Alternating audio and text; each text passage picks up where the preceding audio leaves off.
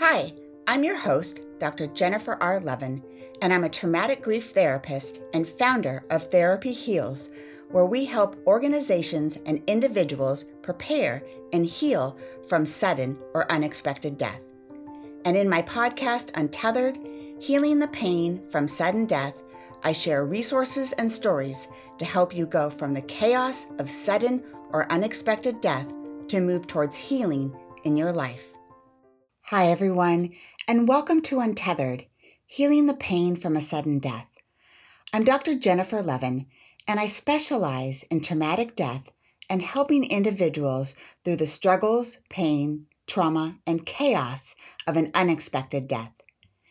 In today's podcast interview, I interview Debbie Rosenfelt, who is a chaplain for Support 7, the nonprofit organization I featured in my previous podcast episode with Executive Director Shannon Sessions. Debbie is also an entrepreneur and has a diverse personal and professional history that she intentionally integrates into helping others empower their life. In today's interview, Debbie shares the story of her son's death by suicide, which occurred approximately 13 years ago.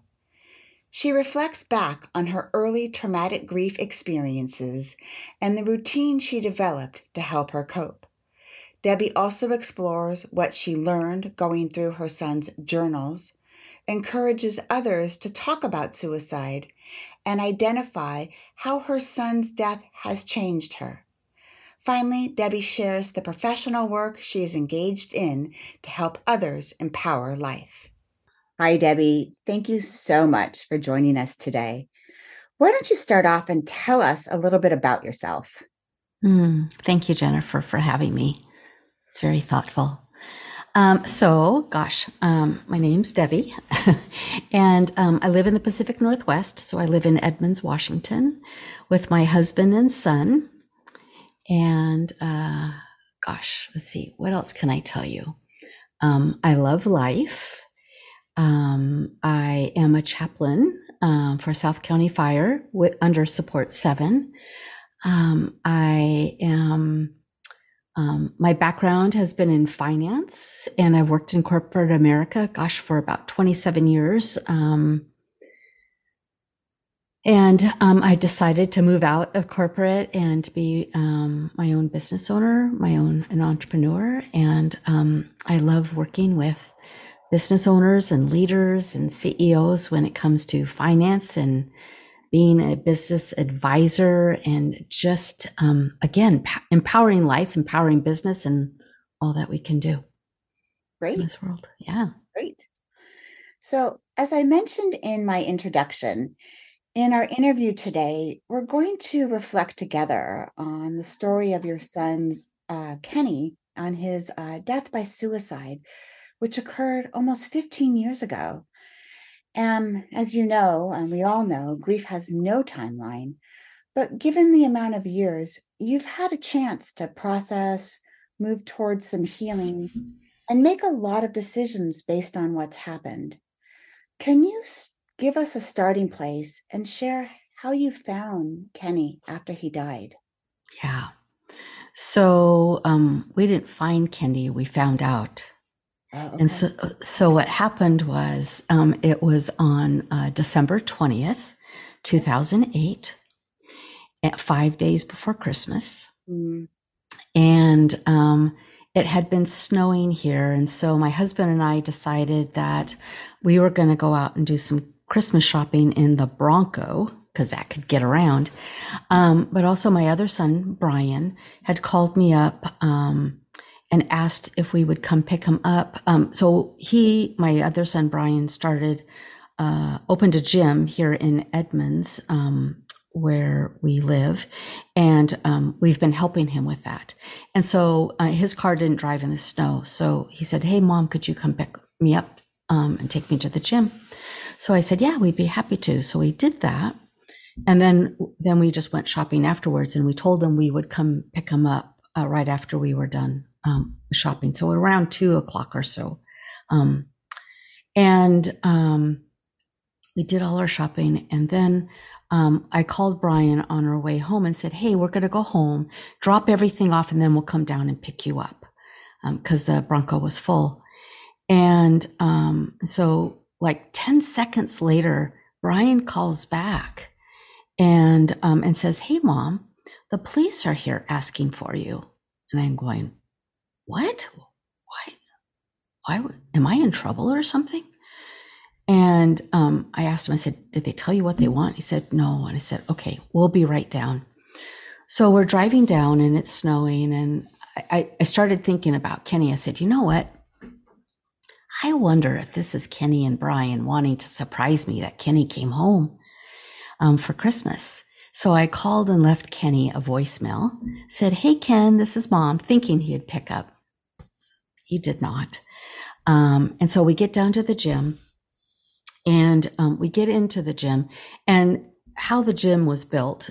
There's this one room um, with sliding glass doors, but it's a open ceiling. So when we walk in, I'm looking around looking for the police. I said, Brian, where's the police? And um, he said, Oh, he's out there. So I'm going, oh, okay. So then the guy comes walking in and he decides to close all the doors. And I'm going, That's really strange. Um, and then he just looks at me and he says, um, Are you are you Debbie Rosenfelt? And I said, Yes, I am. And he said, um, Do you have a son by the name of Ken Jones, who lives at 5433 North Pierce Lane in Prescott Valley, Arizona. I'm putting my hand over my heart right now because I'm feeling the emotion come up. Because um, I remember that day so vid- vividly. Um, of course, you do. And I said, uh, Yes, I do. And then he looks at me and says, I am so sorry, but your son has committed suicide. And I look at him and, and Todd and Brian and, and Brian's girlfriend, um, Kelsey was with us too. And I look at him and I said, how would you know? And I just look at, and I said, how would you know? Because Kenny lived in Arizona. We lived here. And he looked at me and he just said, well, the Prescott Valley Police contacted us and asked us to reach out to you. And we were all in shock and, um, and just dismay. And we're looking at each other, tears are coming down our eyes. And he says, What we can do is we can go home and um, go to your home, and then I we can call the Prescott Valley Police um, so then you can talk to them.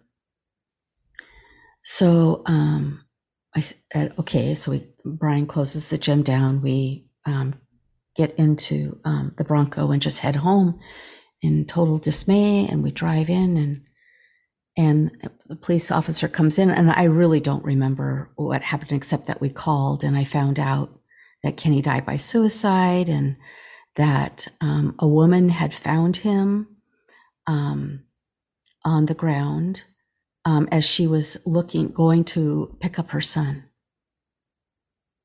And um, that was 8.30 in the morning, and this was 2 o'clock in the afternoon. And so that's how we that how we found out. And and um, and when the police left, you know, I had to.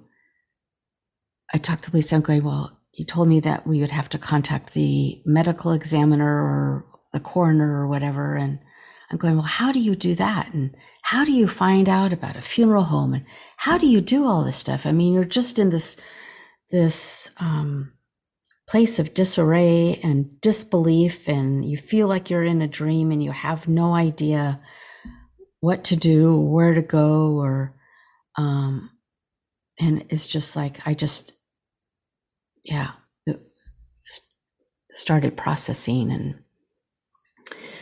yeah, so that's how we found out. wow. I can only imagine what that must have been like. Yeah. It, it was awful. Yeah, it was awful. And it was starting to snow, meaning like bucket loads of snow. And um, as we were processing of, and I think that was Saturday. And I think, I don't, I don't even remember if talk, I talked to the coroner. I must have. Um, because I said, Well, how do I find a funeral home? And she says, Well, we can't help you with that. Yeah. I'm going, What? How does someone do that from out of state? Anyway, it, it all worked out. Um, just calling a couple places and yeah, yeah. What do you remember about the early phases of your traumatic grief? Hmm. Yeah. Um, the the discord, the disarray of feeling like I was in um, this surreal dream, like I was waiting for somebody to wake me up. Mm. And though it was also, oh gosh, I, I, I, had to call his dad. His dad lives down in Petaluma, California, and his stepmom. And so um, it was having to share the news with all my family members. And I had to call my sister, who lives here also, um, close in Seattle. And I had to call her and share with her. And I said, please don't tell mom and dad we are coming down, but I need you to know just in case. Um, I just need you to be with them. And like a little while later, we went down and I had to share um, with them, but I wanted to do it in person. Yes.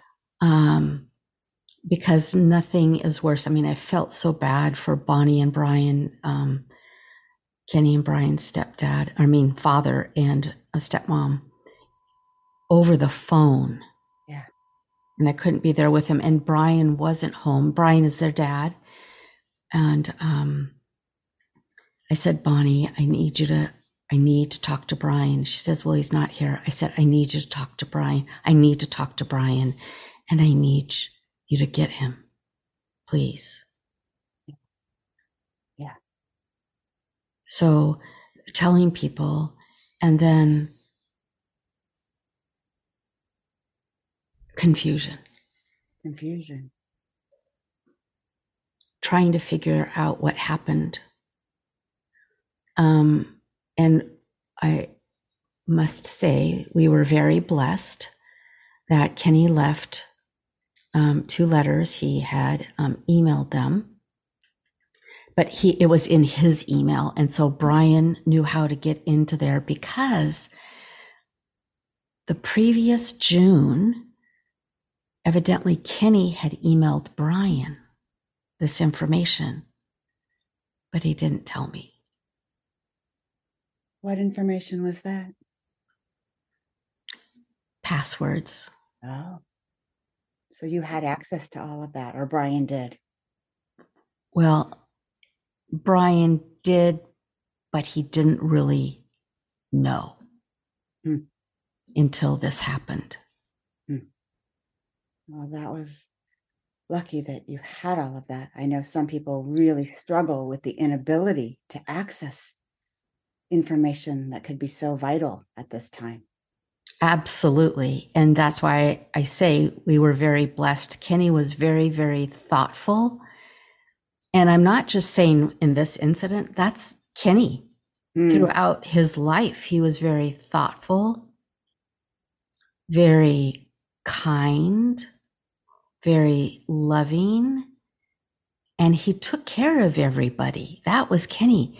He even took care of himself by he wore his flannel pajamas. He made sure he was warm when he went outside. He made sure to put a little post it on his um, driver's license and gave Brian's name and phone number, put it in a plastic bag, and stuck it in his pocket.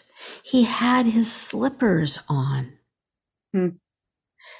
It was like, Kenny. I mean, the thought process that he went through, it was about taking care of everybody else as well as taking care of himself. Yeah. Yeah. And and the question that has always gone through my mind is the police had Brian's information. But they reached out to me. And to this day, I still don't know how they knew to call me. Yeah. Yeah. That's an interesting one. it was very. What were some of the things that helped you process, cope, and and just be with your grief after Kenny died? First off was um, family. Okay.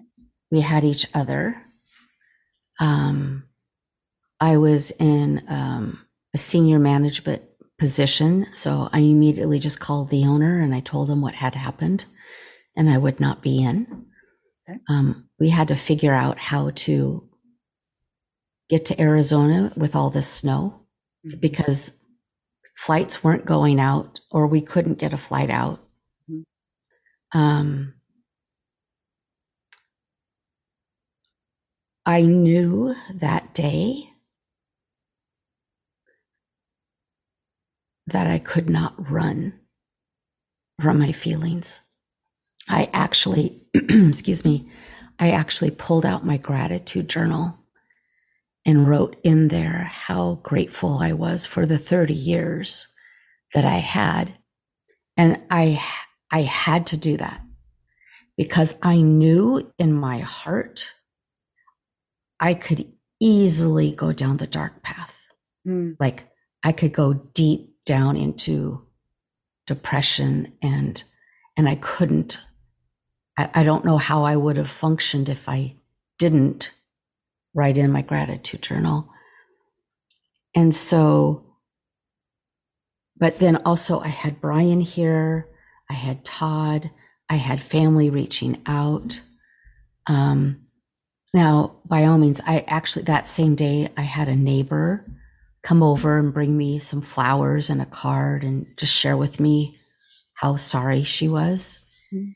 And what, when she left, is I said, I don't want these effing flowers. I don't want this card. I want my son back. Yeah. So the neighbor was being very thoughtful, but that's not what I wanted. course not. and um and so it was allowing myself to talk to people my friends um i mean people were very generous call me anytime my uh one of my very dear friends brought meals over like soup just comforting food Mhm. um crying and uh it was it took us a good month to get everything put together because we had to figure out how to get out of here. It wasn't until um, December 23rd that we got out of here. And we ended up going by train. My husband came up with that idea. Um, we took the train down to Sacramento. My aunt and uncle picked us up to take us to the airport. So it's all this different support that I had around me. Um, and then just allowing myself to grieve and process. But once things settled down a bit, I had my routine, which prior to Kenny's death, I would get up in the morning, take my vitamins, go train with a trainer, work out, come home, get ready for work and go. Well, I did up to coming home, taking a shower, and then I spent literally an hour to two hours, like either reading, journaling, crying, processing, reading Kenny's letters, reading his journals, Mm. just to allow myself to process. It was like preparing for my day. And what I know today is I was being in the spirit of allowing myself to be in grief, which allowed me to prepare for my day so I could go th- do the doing. Right. And by all means, when I say doing, I was definitely non functional. I thought I could, but what going to work did for me is it got me out of the house. It got me away from having to be with my grief 24 7. I needed to get out of here. Step back into some normalcy. Exactly.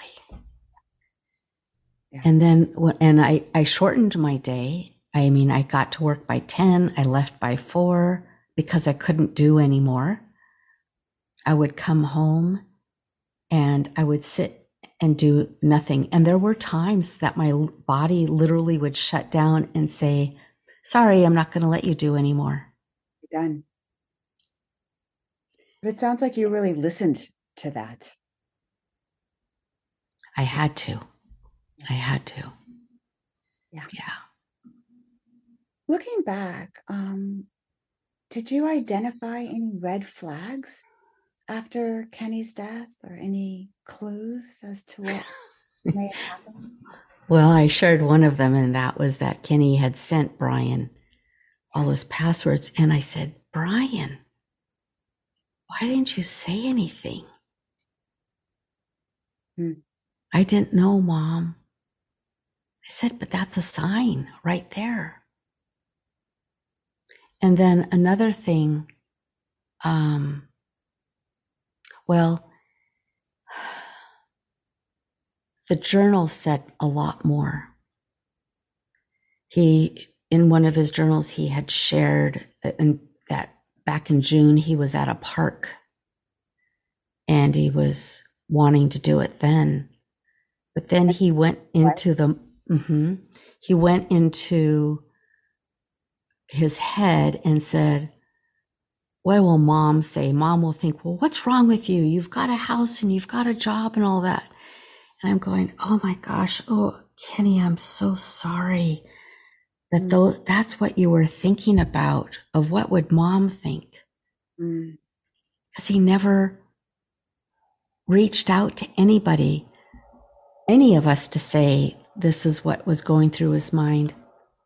In one of his journals, he also said he was wondering if he should be on some kind of medication because his highs were so high and his lows were so low.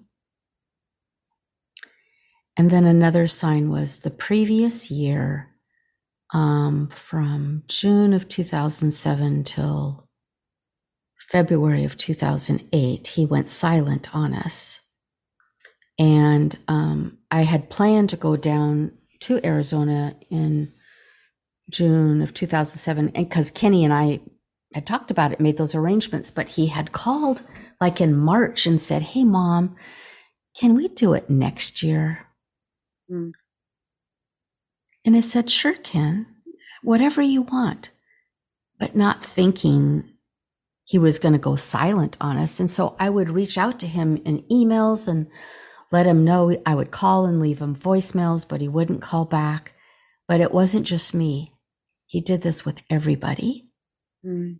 even his f- close friends, because we found emails from his friends reaching out to him saying, Hey, Ken, what's going on? We even had, um, I was going to go down in November of 2007, and we all decided as a family it would be better for Brian to go down. And so Brian went down and Brian just hung out with Kenny.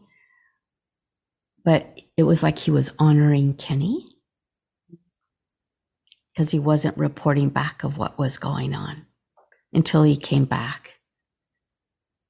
So, um, so yeah, there were signs, but that we were able to identify after the fact.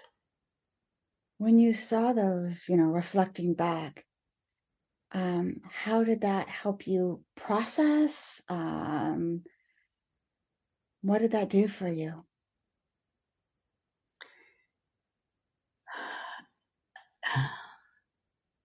It helped me understand, but I was really, really, really sad mm.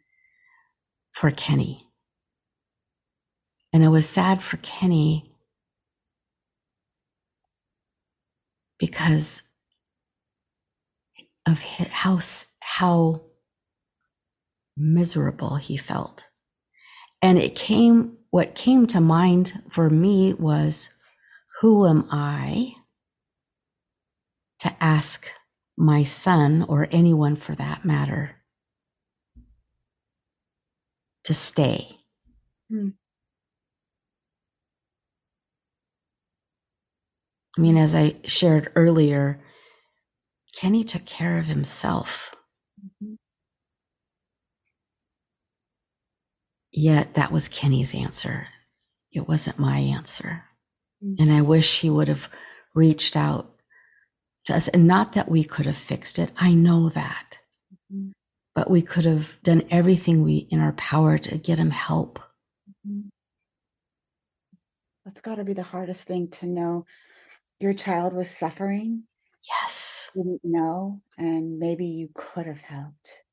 Something. Yeah. Something, because I knew I couldn't make it go away, but I could have guided him. And I also, though, know I'm mom. Yeah.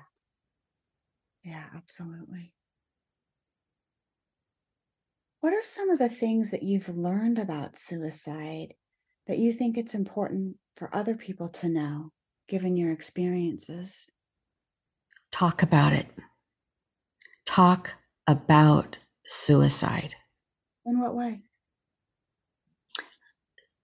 So, yeah. So I um I used to listen to KIRO back in the day when Ron and Don were on. And they had a gentleman on the phone um, who was talking about. Yeah. Well, it's lo- local here in the Seattle area, but this was way back in 2010, 2011. And they had somebody on, and I called. I called in. Mm. Just that conversation brings me tears. Just to tell people, let people know that they matter, mm. they are loved, and there are people here to help. It's not to fix it because we can't fix. There's nothing to fix in somebody, but they think that inside. And so having a conversation out into the world. And it's not about giving a 1 800 number. It's about having a little convert, literally a conversation. Let's talk about suicide. What is the impact of not talking about it? Because there are a lot of people out in the world that are thinking about it and they're afraid to talk to somebody about it. And I was actually on a uh, a Facebook Live with a couple of gals who um, coach and serve teenagers. And it's about serving um, the parents of kids who go to school. And I was on it to talk about suicide. But just to have the conversation, to open up the doors so parents and kids could come together to have a conversation. And it was a beautiful time because what happened was that a mom reached out to both of them and shared her story of how her child, her son, was talking about suicide at nine years old, and she didn't know what to say or even do. And I said, just talk about it. If he's coming to you and talking, saying he wants to die, sit down and talk with him. Mm. That that week after, that's exactly what happened. She sat down with her son and they talked about it. And she reported back to these two gals. And it was such, I can't tell you, just hearing that from one person that they were able to talk with their child. So it's like when we can just talk about, well, what does why what what is it that's hurting that you want to just die mm-hmm. and it's not to fix it but just to have the conversation that's uh, that's what i want uh, and i've learned let's have that conversation which we think is taboo but it's not. It's actually happening. We know that in our work. We see it, we hear about it. Yeah. So if we can make it a safer conversation, I think that would do our world so good. I couldn't agree more. Yeah. How did your son's death change your relationship with the rest of your family? Hmm. Great question. First, after 90 days, my husband said, When am I going to get the old Debbie back? And I looked at him and I said, Never. The old Debbie is dead. She died with Kenny.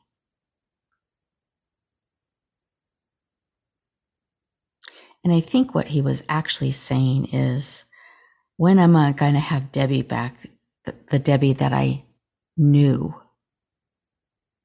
And I said, she's not. It's not coming back. Mm-mm. Um, it was really, um, I became more forthright with my family. Um, so Kenny, um, w- we knew this before he died, but Kenny um, came out to me in 2002 that he was gay, and um, and one of the questions that he asked me when he sh- you know came out and I said, well, first off, I already knew, um, but he came out and he said, "Mom, are you mad?" And I said, Kenny, why would I be mad? And he said, Well, dad was. I said, I'm not your father. Um, I said, Kenny, since you were a little guy, I've told you and your brother, I will love you always, no matter what. I said, just please don't be an axe murderer. And it was meant to be funny, but I just, I, I wanted to lighten it but let him know that he was well loved. And so my father, my my parents didn't know because Kenny didn't share that with him. And the reason he didn't share that with him is he didn't want to jeopardize his relationship. He adored his grandparents. He loved them dearly and he wasn't going to do anything to jeopardize. Because we the kids grew up with a grandfather who was very prejudiced and and so I was forthright with my father in saying because my dad did ask me I wonder if Kenny you know is gay? And I said well it's Kenny would need to share that with you not I dad. Well Kenny never did and so I was forthright with dad and said and dad I want you to know that Kenny was gay and he was afraid of losing his love, your love from him, if he shared that with you. Mm. So more, I was, I have been more forthright and uh, and honest. Don't hold back. Yeah. How did your son's death impact your relationship with with life? and even Yeah. your direction in your life. Yeah.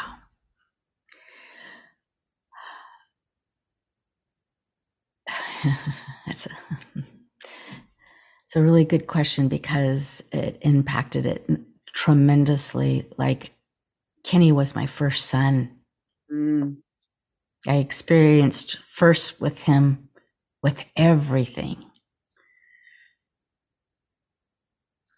Um, but when I was going back to work, I had to go back to work my first day. I wrote on a post it, and I still have it to this day follow your heart. I worked in corporate America. I was someone that would go 110 miles an hour and uh, get out of my way. Nothing would stop me. What it changed is to have more. Um, it's softened life, and uh, there was no longer 110 miles an hour because there couldn't be. Um, there was no more get out of my way. Mm. Um, there was more, if you will, say understanding, compassion. I didn't have the energy for fluff. I didn't um, I no longer wanted anyone to ask me the question or talk to me about the weather. I wanted deeper conversation. Um, I wanted to really know and about life. I've it was like, and also what I was noticing that God was putting more people in my life that just needed support with grief. So as simple as when I was having to fly down to San Diego for work, we were waiting for one last passenger and they were going to be sitting next to me and it was a woman who just lost her grandfather and she shared that with me and i just sat through the whole airplane ride and just started asking her questions about her grandfather and about life and what was her favorite memory and she just shined oh wow yeah and I see life from a whole new perspective. And uh, life is definitely different. I've gotten out of corporate America. Corporate America does not serve people who, who have been through grief. Um, there needs to be more support. Yeah. Um, in corporate America, when it comes to grief, challenges, anything for self care, for self care. Yeah but everything you had to say about, you know, don't want to talk about the weather, the fluff, all of that deeper conversations. I find so many of my clients are right where you are. They just yeah. don't have time for the little stuff anymore. Yeah. It's all about what's important, not wanting to do the shoulds. Yes. No more time for the shoulds in life. It's just yeah. things that really bring value and pleasure. Yeah. Have meaning is probably yes.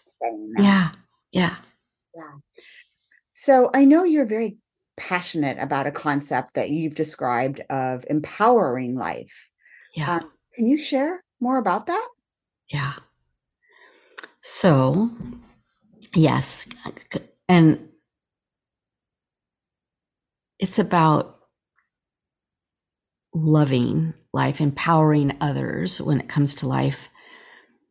And um, how, if you will, what I noticed how that has come more to the forefront for me is in my work with Support Seven and work and serving um, our community as a chaplain on the worst day of somebody's life.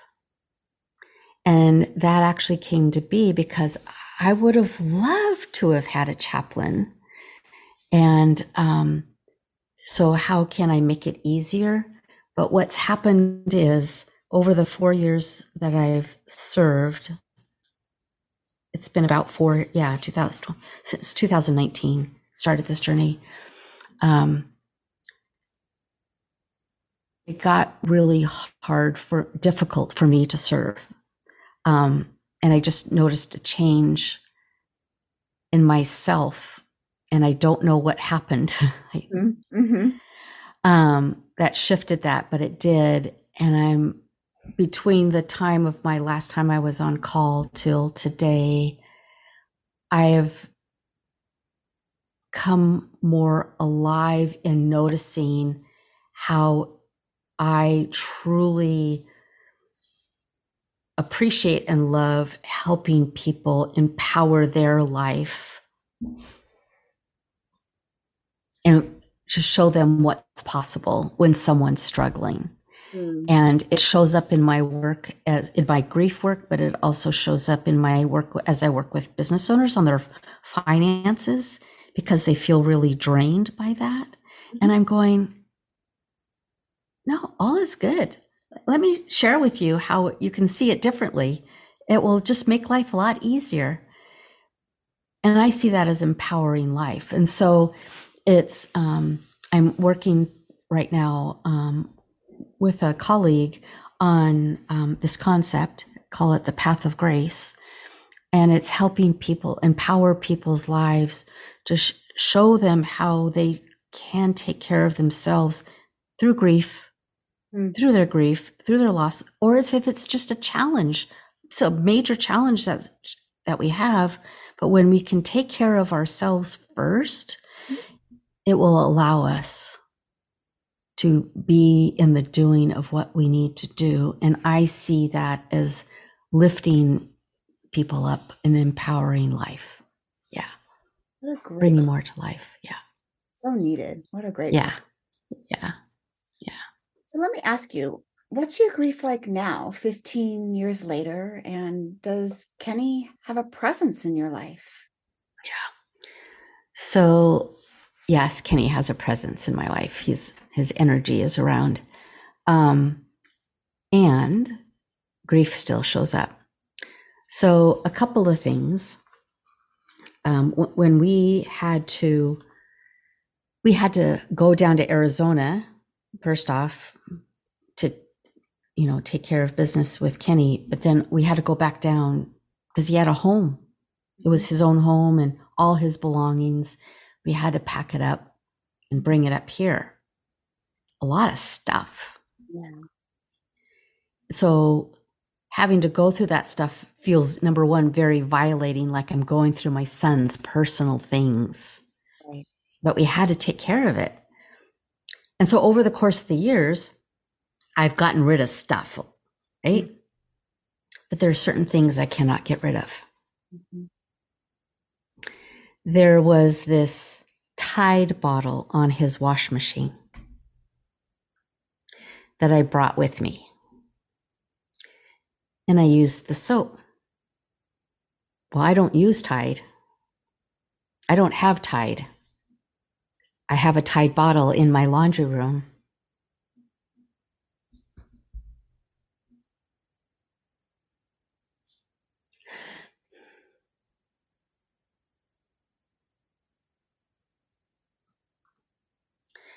That reminds me of Kenny. And it may be what others think is a silly thing. It is silly, but it means the world to me. nothing silly about that. so when I open up my laundry, the cabinet, it's up there in the corner, but I still see it, and it just makes me smile. Mm. And then I have some clothes.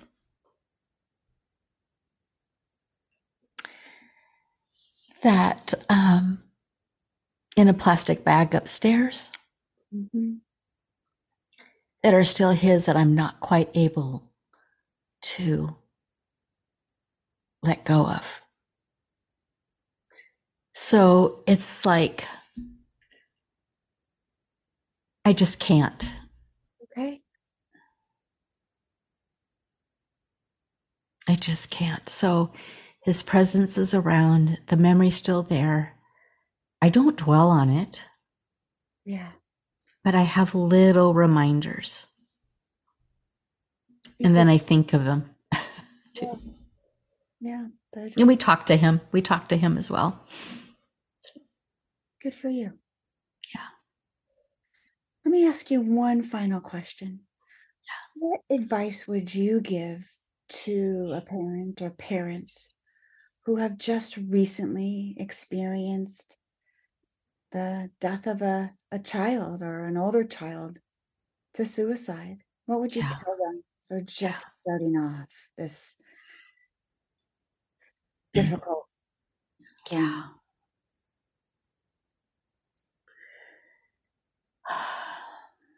Yeah, I, it's not so much advice, but a guide, if you will.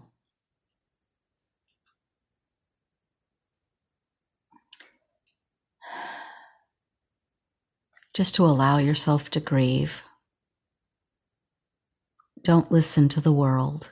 Mm. I love that.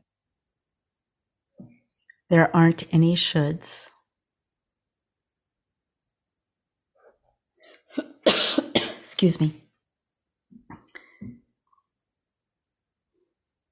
And just be with your grief and do what you need to to take care of you Seek a grief counselor that resonates with you. It's so important. Talk to somebody that has been through what you've just been through. I cannot tell you how helpful it was for me. And I know it is for other parents who have experienced suicide. When you can talk to somebody that has been through what you've been through, we get each other. And we don't even have to say anything. Yeah. We just get each other. Thank you. Yeah, you're welcome. Thank you for going back and reflecting and opening that up again today.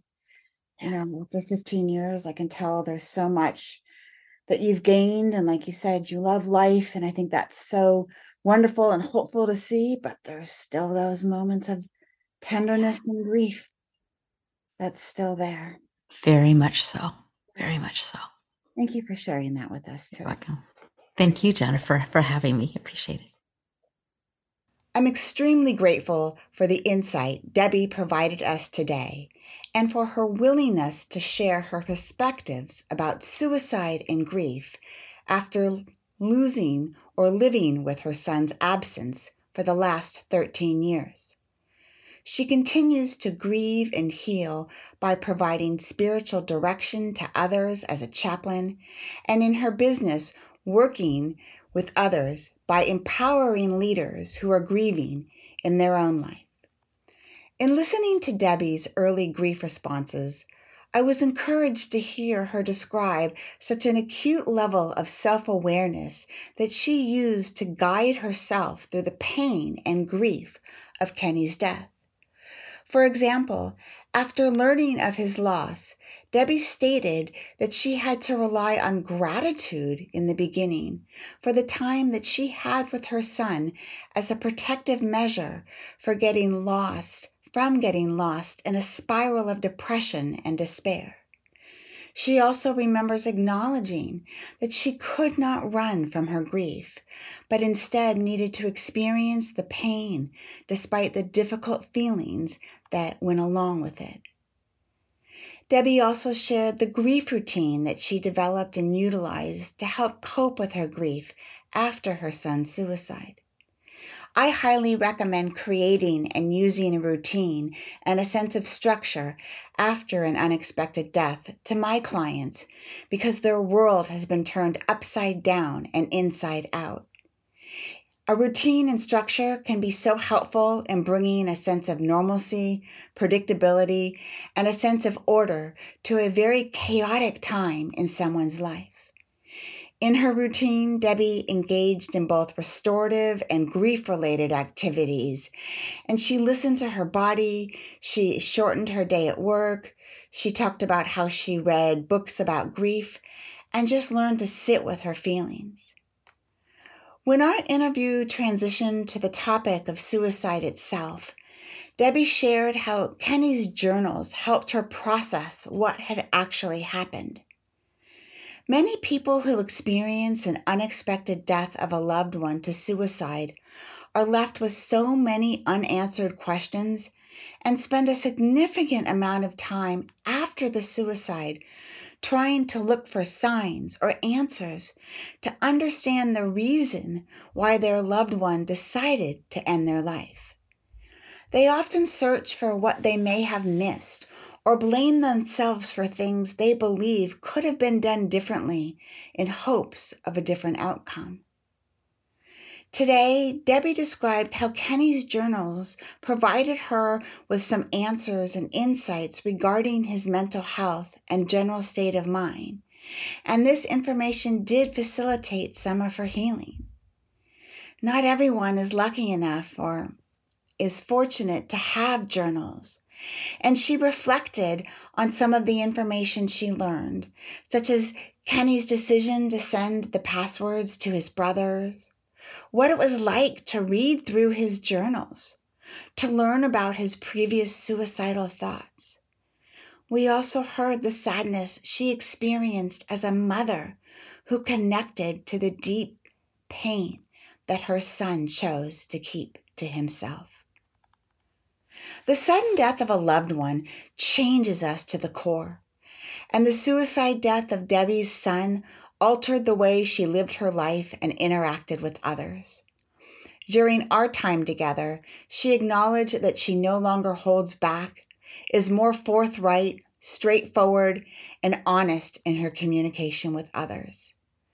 She also lives her life differently, as evident by the way she described a slower pace in her work and the increased level of compassion, understanding, and empathy she now has for others, and especially those in pain. She's able to see life from a new perspective, which helps her in her professional work and in providing spiritual guidance to others. And as Debbie described it, she comes alive and continues healing when helping others empower their life.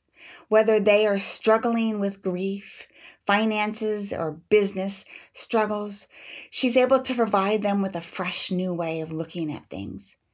She excels in developing ways to lift people up during grief and take care of themselves to empower life. I want to thank Debbie for her time today, for sharing Kenny's story, how she coped with her traumatic grief, her insights related to suicide, looking back after 13 years of grieving and growing and healing, and allowing us to process this together. If you would like to connect with Debbie, please join our Facebook group talking about the podcast Untethered with Dr. Levin. You can also learn more about her and her consulting business working with leaders who've experienced intense loss and sorrow. Our next two podcast episodes are also related to suicide in honor of Suicide Prevention Month. On September 7th, Joy and Richard participate in an emotional interview about their experience after their daughter Syra ended her life by suicide approximately three years ago. And then on September 26, their other daughters, Leah and Taya, share their grief experiences and how Syra's suicide impacted the entire family. Both interviews are so powerful and moving, and they illustrate the intense impact suicide has on an entire family and also the incredible power love has in healing. Thank you so much for joining today's episode of Untethered Healing the Pain After a Sudden Death. To learn more about hope and guidance after sudden or unexpected death, please visit therapyheals.com to sign up for my monthly newsletter, Guidance in Grief, at www.therapyheals.com. Bye for now. Thank you for listening today. Be sure to subscribe to my podcast so you never miss an episode. For guidance and hope with unexpected or sudden death, please visit my website, www.therapyheals.com, to learn more about the services we offer. If you would like to share your story on our podcast in service of helping others heal after a sudden or unexpected death, please email us at info at therapyheals.com.